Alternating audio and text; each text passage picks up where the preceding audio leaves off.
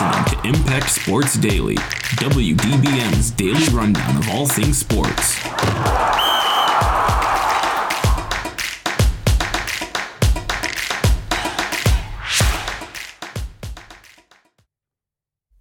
And welcome back to another episode of Impact Sports Daily. I am your host, Matt Merrifield, joined today with Jacob Phillips.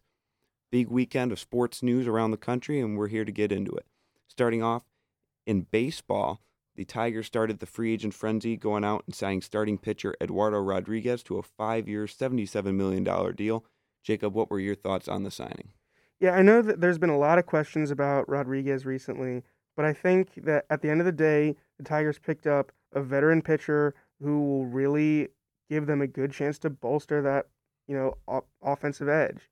I think that they really can do well, and I, I think Rodriguez is going to do better than a lot of people expect. I know he's kind of coming off of some rough years.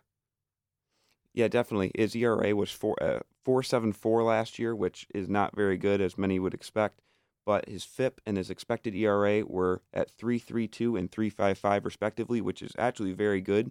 And considering the division he played in for his whole career, he's been in Boston, so he's like last year he had to play Toronto multiple times. He had to pitch against the Yankees and the Rays, probably three of the top lineups in baseball, or yeah, exact in baseball. So to have to go out there and have to pitch against those teams and to put up those advanced metrics that that that's a, he actually had a pretty impressive season, I would say.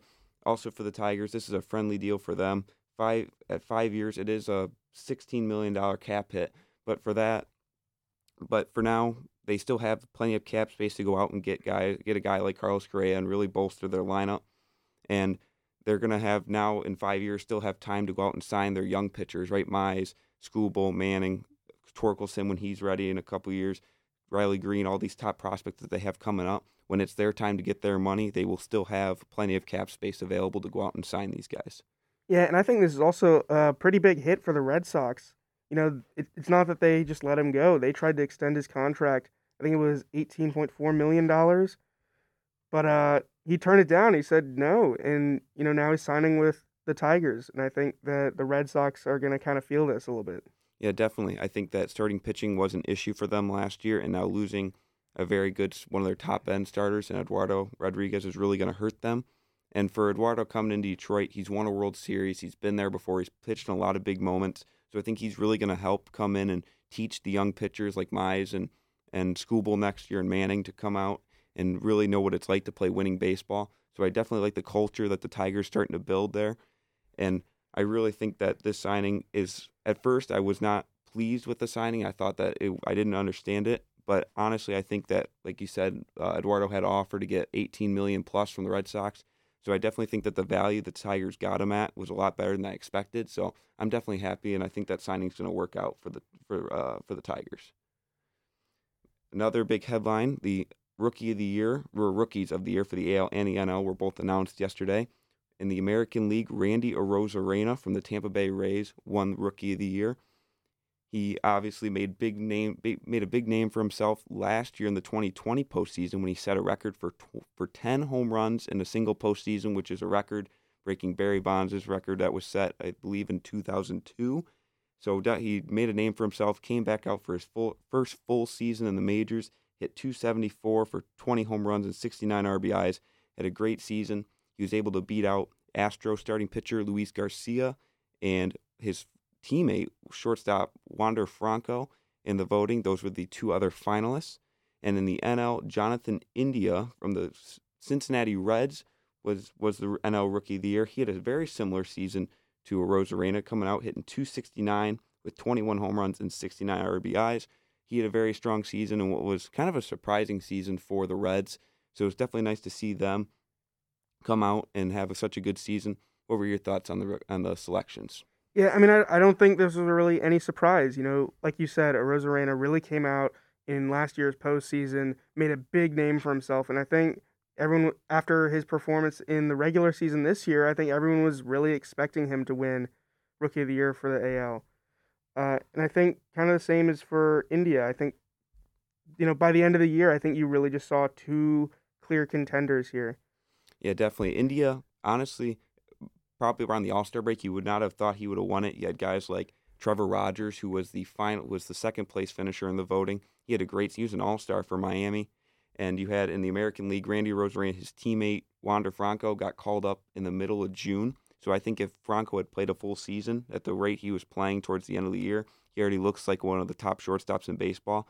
So I think Franco definitely could have won it, but I think Arozarena played a full season, played a great, had a great season, and continued to be a big part of that Rays lineup. So I definitely have no issues with either of the players winning the award. They both had great seasons, and we'll have to see if they can continue their success in coming years.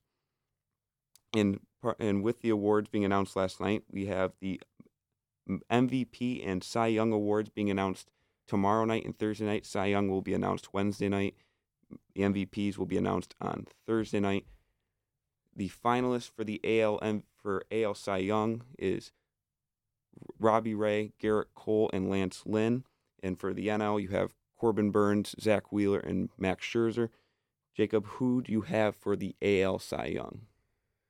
Uh, for the AL Cy Young, uh, I probably have to go with Robbie Ray on this one. I think that you know with um, you know Robbie Ray had a uh, he did have a great season. I do think that's a good pick. He led and I think most of the major pitching categories like ERA and strikeouts. So he had definitely had a great season. Um, I think for me, Gerrit Cole might. If I had to pick a winner who I think is going to win, I probably have to go with Gerrit Cole. Obviously, the New York media loves to pick their guys, so I, and Cole had a great season. But my, I think that Robbie Ray should get, get the award. He had such a great season coming out, kind of surprising a lot of people in his performance, and really helping get the get the Blue Jays back into contention. yeah, year. and I mean he ended the year with 248 strikeouts, 13-7 record. Uh, I also could see Gerrit Cole uh, helping New York get 16 wins this year, you know, 243 strikeouts. I think, you know, either of those I could definitely see for the AL Cy Young. And for the NL Cy Young, I think it's Corbin Burnes. I think Max Scherzer is definitely going to get a lot of votes, and it's going to be close. But Corbin Burnes had such a dominant year from start to finish. He was just he led the league in ERA with a 2.43 ERA. He was striking out tons of batters, went out and dominated all season long. 234 strikeouts, had a whip below one at .94, which is unreal. So I definitely think he's going to be the pick for NL Cy Young. Yeah, and I think honestly, Max Scherzer would be a little bit be- like higher in my standings if it wasn't for his injuries in the postseason, of course, affecting his stats. So I, I have to I have to agree on with you on this one. Yeah, I definitely think uh, Scherzer had a great season, but I feel that that Corbin Burnes will probably come out and be the NL Cy Young winner. And for AL MVP, the finalists are Vlad Guerrero Jr., Shohei Ohtani, the pitcher and the hitter, and then Marcus Semien from Toronto as well.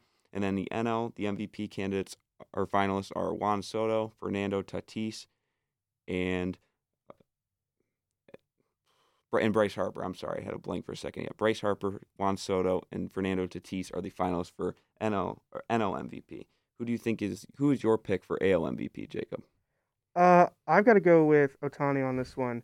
Out of 23 starts, you know, finishing with a 9-2 record and batting with 46 home runs, 100 RBIs. I think it's just incredibly impressive what he was able to do this year.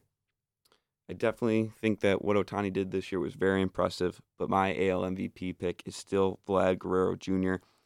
Came just short of winning the Cy Young, came eight points, bat, eight batting average points short of the uh, batting title, and just I think I believe it was 10 RBI short of the RBI title. He he just absolutely raked this year. Was probably the biggest reason why Toronto was as good as it was this season. He definitely gave them a boost. And Ohtani, he had a great hitting season, but he did only hit 259. I know his pitching does count, but for he, his team wasn't that great. And I do think that a team, I do think team success does play into the MVP of a season. So I, I would definitely go with uh, Vlad Jr. That doesn't take anything away from the season that Ohtani had, but I just think Vlad Jr. was the far and away best hitter and the most valuable player to any team in baseball this year. And for NL MVP, I'd have to go with Bryce Harper. I think as soon as he got back from injury this year, he just he was the best. He was arguably the best hitter in baseball. Just absolutely crushing it all season long. And I definitely hitting 309 and just had an amazing season. Obviously, his home runs and RBIs aren't what you'd expect. Only 35 home runs, 84 RBIs, but that's partly due to the fact that he did spend the early part of the season injured, if he would have played a full season, he'd have 40 plus and 100 plus RBIs and have comparable numbers to uh, Vlad Vlad Jr. Yeah, I have to. I absolutely agree that if it weren't for his injury early in the season, I think we would see much even more impressive numbers from Bryce Harper. And I think honestly, that's one of the reasons why he's still in the running for MVP. Is everyone kind of realizes, you know, he started the season out and clearly put up great numbers regardless. You know, stealing 13 bases, like you said, uh, 309 hitting. I think it's just, you know, very clear if he had played a full season, there would be no contest to this. Yeah, I definitely think that Tatis and Soto were definitely are going to be close finalists. Tatis had a great season. Had he played a full season as well, he obviously had to deal with injuries. He probably would have been in contention. He led the NL in home runs this year, despite missing 30 games. So I definitely think that there's a lot of good candidates, but I still think Bryce Harper will be the one to get the award. Moving on into football, Monday Night Football was on last night. The Niners hosted the Rams, and quite a shocking finish to the game. The Niners rolled the Rams 31 to 10. Quite a shocking game. What were you, what was what was your take on the game, Jacob? Yeah, I couldn't believe it. You know, and all credit to the 49ers for really using home field advantage and also taking advantage of a Rams team that has really had to reorganize a little bit this week. You know, with Robert Woods tearing his ACL in practice, they had to start Odell pretty quickly. And I think that the 49ers took advantage of that. With that being said though, I still 31 to 10 is really impressive. I I would have not predicted that. Even if I took the Niners to win, I would have only taken it by a possession. Yeah, it was so. def- definitely a surprising game. I think that the Niners have been kind of going under the radar this year, obviously having a rough start to the season. Now they're four and five with that win. Lost some games that they probably should have. A lot of close games they've lost to good teams. So I definitely think they took some people by surprise. But I think it's, I think if you actually look at this team, they have a very good roster. Quarterback's probably their biggest issue. Otherwise, their running backs, they always have great running backs. Elijah Mitchell has stepped up. They have plenty of depth there. Great receivers. Deebo Samuel, when he's healthy, he is one of the best receivers in the NFL. Uh, you obviously have Greg Kittle, great O line. Their defense has plenty of talent. Their biggest issue is injuries, and obviously quarterback play has been an issue between Lance and Garoppolo. But I definitely think that this is a, definitely an underrated team, and if they get hot, they're definitely gonna be dangerous in the NFC. And for the Rams, obviously it's another it was a, another stinker. You dropped two in a row now on on in prime time last week against the Titans, and now with Monday Night Football against the Niners. I have no I have no worries with them. I think that they're still they control a lot of their season. They're definitely going to figure out some kinks with obviously Odell joint coming into that offense and Robert Woods leaving the offense, trying to get Von Miller acclimated to the defense. So I think once they get adjusted, they're going to be as good as ever, but it's just going to take some time, and you're going to see that in the next couple games. Yeah, I think the 49ers are starting to sort out those two issues, like you said, it's injuries and then just getting that connection with the quarterback and the rest of the offense. They really have seemed to struggle kind of getting that offensive identity, but I think this game really shows a marker that they're starting to get there and work through all these problems. And as for the Rams, I think it's a little too early to tell if this is really Odell's failure. I, I think it's definitely too early. Uh, still a little bit of a questionable questionable move for LA to pick him up. I could have sworn he was going to go somewhere like Green Bay or Seattle with a veteran quarterback in a you know tested uh, system. But I think this these past two losses for the Rams really knock them out of the Super Bowl question. I know everyone was going into this season for, after the first few weeks saying the Rams are clearly going to be the biggest Super Bowl contender for the NFC. And after the past two weeks, I think you've seen the Rams really get tested and not being able to take it.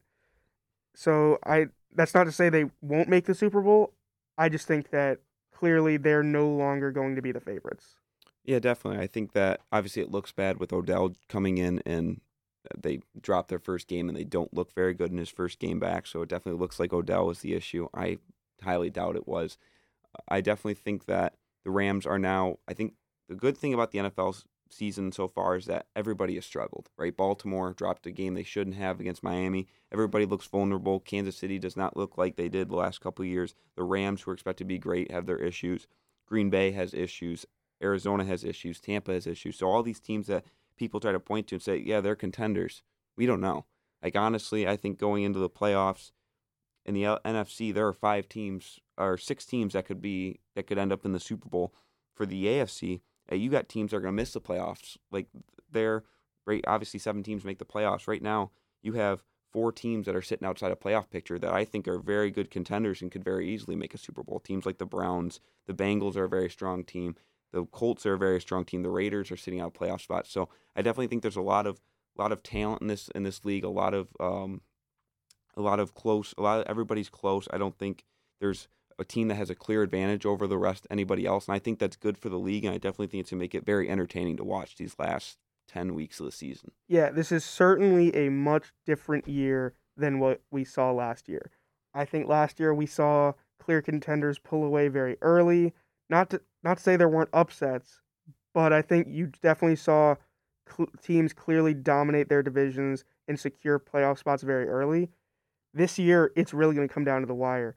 I totally agree. You're going to have these teams beat each other up, especially as we get back into rivalry games and conference games. I think you're really going to see them absolutely beat each other up until we get to playoffs. And then from there, it's going to be even worse. We're going to have upset after upset. Yeah, I do think it's quite interesting how in the AFC, like I said, you have four teams sitting outside a playoff picture that are all very much playoff teams, whereas in the NFC, you have the wild cards are currently the Rams and the Saints, who are both, I would say, definite playoff teams. Then you have the Panthers. How the, the like the it's just surprising to me that you still see a team like the Panthers who have struggled mightily the last couple weeks. Their quarterback room is a huge question mark. Obviously, Cam came in for two touchdowns and uh, made a, quite the splash on Sunday. So it's definitely you have no idea. You have the Vikings who are right there, the Niners were right there, the Falcons are in playoff contention still. So I definitely think it's gonna be interesting to see who can get that final spot in the NFC because it is quite wide open. You're gonna see a team that you're gonna say, "Wow, I can't believe they made it." So and I definitely and then when it gets to playoff time, they're gonna have an opportunity to beat somebody that they shouldn't. And I definitely think it's gonna make for some interesting football come January. Oh, absolutely. And uh, another big news from the NFL: the Lions had their opportunity to win on Sunday. Obviously, starting the season 0 8, traveled to Pittsburgh without Big Ben starting for the Steelers, and they tie, 16 to 16. Quite quite the in, uh, quite the fitting way for this Lions team to not go 0 17 is to tie. What were your thoughts on the Lions' performance Sunday? I really thought that the Lions just look. I'm happy they're not going to go 0 17. They're not going to have a complete, you know, all loss season. But it really, I don't know if it's better or worse that now you've added the first tie of the season. You know, and you had the opportunity with Ben Roethlisberger out on Pittsburgh. You had Mason Rudolph starting for them, and you kind of had this opportunity to take advantage of a Pittsburgh team that, you know, potentially had some disconnects going into it. And I think you still saw Detroit struggle. Uh, now, I do have to say, Mason Rudolph did put up an impressive performance coming in and starting for the first time this year. And it, it really is just almost a laughable situation seeing this late into the season that you have Detroit and Pittsburgh just put the first tie up on the board. Yeah, I definitely have to say that while the Lions, obviously a tie, you could argue it's better than a loss. Some people say like it's people hate tying. I hate. I don't think there should be ties in the NFL. I think they need to fix their overtime, but this definitely feels more like a loss than other games for the Lions. Right? They went and played the Ravens. They lost on that last second field goal. They played really well in that game.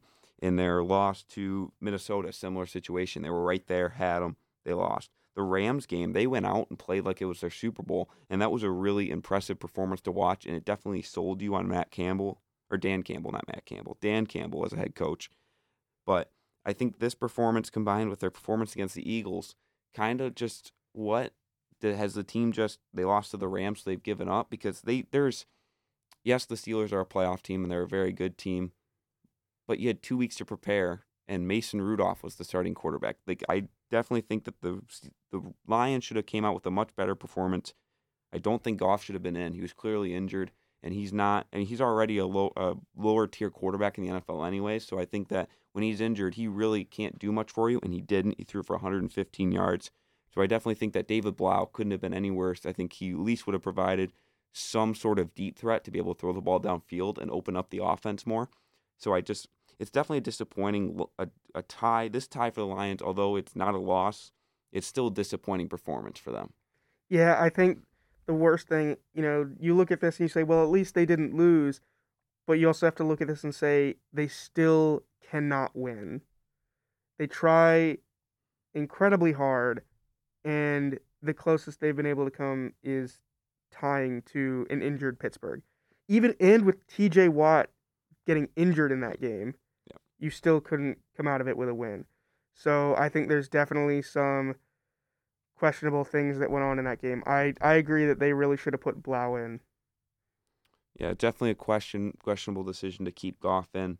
It just it's just the whole situation for the Lions is questionable. Obviously, no, they're not going to win many games this year anyways. So it just whether or not they're trying to at least pull out a couple, or if they're just truly trying to go for that number one pick.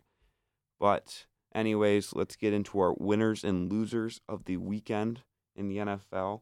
Jacob, who is your big winner from the weekend from all the performances? I think my pick for biggest winner of this weekend was Washington.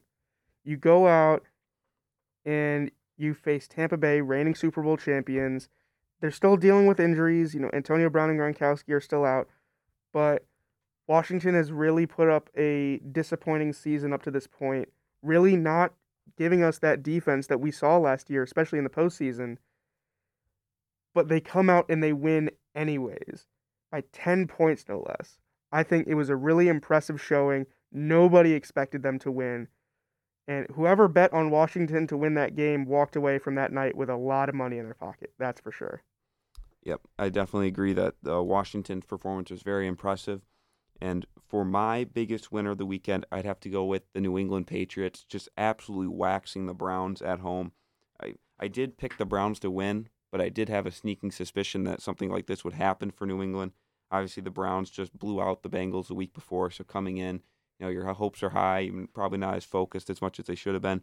And I think that this weekend showed that with Mac Jones under center, the Patriots, they're not back to what they were with under Brady. Obviously, Mac Jones is not Tom Brady, but he is that type of quarterback that fits Belichick's system, and they can still play like they used to. Because this looks like a much, this looks like an old Patriots team, right? This looks closer to what we saw with Tom Brady under center, and now we're getting Mac Jones who's coming in, right? Obviously, he's a very accurate passer, which is what they need. Cam, so I definitely think that they proved that. Yes, Tom Brady's success in Tampa is because of Tom Brady, right? He's a great quarterback, but also Bill Belichick is showing, hey, it wasn't all Tom Brady. I am also a great head coach that now people can't doubt because he's still having success with a new quarterback. I don't think what happened with Cam last year you can really say is fair because Cam's a completely different quarter. He's like a polar opposite quarterback than Tom Brady. Not an accurate passer. He's more mobile than a lot more mobile than Tom Brady, obviously. So he just didn't fit the system. So it's definitely nice to see that the Patriots are still very much in the playoff hunt, and it's definitely going to be an interesting way to see how the season unfolds for them. Yeah, I think for the Patriots, I think you had a lot of people talking last year about the Brady Belichick divorce and talking about how Belichick obviously lost. But I think now that they got rid of Cam Newton and put Mac Jones in. And I think this game really shows that when it comes down to it, Bill Belichick's system works. It just works. And I think it really showed. I know Cleveland's been getting some hate. I know people have been angry at Baker Mayfield, especially now that they just let Odell go and everyone thinking, well, they'll be fine. And to have a, a showing, you know, New England won 45 to 7 probably the biggest blowout of the week. And I think it's not really dis it, well it is it's disappointing for the Browns, but I think there's still plenty of time for them to regroup. I just think Belichick went into this game really well organized and thought out on how he him and his team was going to systematically pick apart the Browns. Definitely. And then who was your biggest loser of the weekend? My biggest loser for this weekend probably has to go to Arizona or Detroit. Uh, even though Detroit didn't lose, it's still it's a tie, and you know we already talked about that. But with a loss, I would have to say Arizona losing 34 to 10 against the Panthers. You know, Arizona's one of the teams favored to go to the playoffs, and they're still in good playoff shape. I I think dealing with injuries, both with Kyler Murray and DeAndre Hopkins out, you had to start Colt McCoy, who also got injured in that game. Your offense was just not able to get any kind of momentum going. And Carolina, of course, with Cam Newton, looked better. I still don't think it was Cam Newton per se that led that team to victory. I think they really just had a lucky going with just the sheer injuries on Arizona.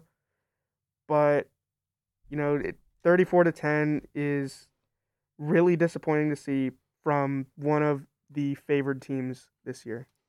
Uh, I would definitely say that what their their performance on Sunday was not great from Arizona. The only reason I wouldn't hold it against them is that because Kyler and D Hop did not play, so at that point, what do you what can you expect to do offensively when you're too big? Well, you're obviously your quarterback, and then your biggest weapon aren't available.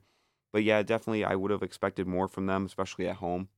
But uh, I definitely think that, that that their performance was not the best, and they should have kept it closer. I think. But my biggest loser would have to be. It's close for me. It's either Atlanta or Denver. I'm gonna go with Denver at home against a Philadelphia team that isn't very good, and you get waxed by 27 or 17. Sorry, they got they lost by 17 at home, 30 to 13. Just not a good performance. Obviously, the Broncos got off to a good start. I don't. I, they're they're five and five. They're still very much in the playoff race, but I don't think that they're that, that that's a type of game. If you want to stay in the race, you have to win those games, especially how tight the AFC is this season. So I definitely think that was a very poor performance. Their just defense did not show up. Uh, Jalen Hurts was able to run the ball. Right, they had Byron Boston Scott and Jordan Howard both able to run the ball for over 80 yards. Hurts had another 50. So you give up 200 yards of rushing, and you couldn't move the ball yourself. Bridgewater really struggled. The running game struggled. So I definitely think it was just a poor performance at home for the Broncos. Yeah, I think obviously, like you said, that's one of those games that you you have to win if you want to stay in playoff contention in a highly contested AFC. You know, now five and five, you're just you got to win these kinds of games that they're not guaranteed, but you definitely have a clear path to victory and to the playoffs. You just got to win them. Yeah, definitely a game you have to win, especially with all these other competing teams like the Browns, the Raiders, the Colts are all right there with you, and you're trying to scrap for a spot. So definitely a performance. Would have expected a better performance from the Broncos. Moving on now to college football, the new playoff rankings come out tonight. What do you will you think? Or sorry, do you think there will be any surprises in the new rankings tonight, Jacob? You know, I'm not really sure. Uh, I know looking at how they restructured some of the AP poll, there weren't a whole lot of surprises. Um, so I don't really know if there's really going to be any big surprises. I think Notre Dame is kind of a, a big question mark in terms of ranking. They're nowhere near playoff potential, but ranking them in general, I think, is one big question mark in my mind. Yeah, I definitely think that the after the performance we saw from Michigan on Saturday and then Michigan State's performance, it'd be interesting to see where they rank them if they flip flop them this weekend before the Ohio State matchup or if they just let them stay status quo. I think they will stay Michigan at seven or Michigan State at seven, Michigan at six, because I definitely think they'll reward Michigan for going on the road and beating a pretty good, I think, a Penn State team that should be ranked um, at home or on the road at Happy Valley. So definitely a good win. And then I'm interested to see where they drop Oklahoma to. Obviously, losing by 10 on the road to number 13 Baylor. It's not the worst loss in the world, but they'll definitely drop out of the top 10. So I'm just curious to see where they put them and if there's any shot for them to get back in it. Even at, I mean, if they finish 12 and 1 with, they'll still play Oklahoma State into next week. And then they might get another shot at Baylor or get a second shot at Oklahoma State. So that's two opportunities to beat a top 10 team. So I'm wondering if they had, if the door is even open for Oklahoma. Yeah, I think Oklahoma is going to be interesting to look at. I think it'll also be interesting to see whether or not they officially flip Ohio State over Oregon. You know, I think that was one of the biggest questions with how they placed them last week, and I think it'll be really interesting to see with Ohio State being able to pull off an impressive win. I think that, you know, you, I think it'll be really interesting to see whether or not they act. Ohio State's able to jump over Oregon and take that number three spot. Yeah, definitely. Obviously, teams that will be moving down, most likely A and M for their loss at, at Ole Miss. They'll be moving out. They'll be moving down from 11. Oklahoma will probably drop out of the top 10. A team like Wake Forest will now probably get an opportunity to jump into the top 10. They're at 12 currently.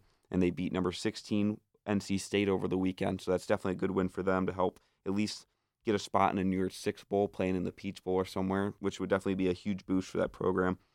So I definitely think that there's some some places to the place to watch tonight will be in the middle tier of the rankings just to see how they format it because that's where the biggest difference will come in two weeks when we get the final playoff rankings and figure out who's actually going to be in because those middle games where certain teams get their slight boost of strength of schedule will definitely make the biggest difference.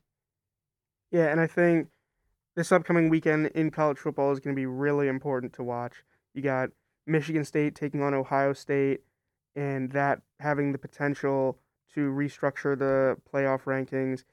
Of course, you have Michigan continuing to fight for one of those spots, and you know, as always, you've got Cincinnati uh, that's still going undefeated in the AAC. So I think it'll be really important to watch these next few games this weekend. Yeah, a lot of big games this weekend. Michigan, Michigan, or Michigan State, Ohio State is obviously the big name game on, on at noon on Saturday. Wake Forest travels to Clemson. That's definitely a big one. You got, um, sorry, you have uh, Oregon travels to Utah on Saturday night. Definitely one to watch. Utah's actually favored in that one. There's definitely quite a few games you have to sit and watch and see where just how the chips are going to fall these last couple weeks. So lots of interesting football coming up.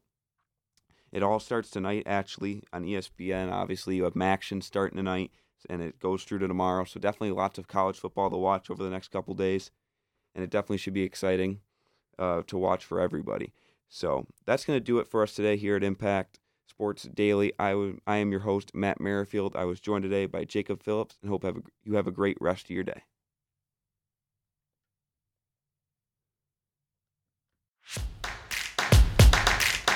You've been listening to Impact Sports Daily.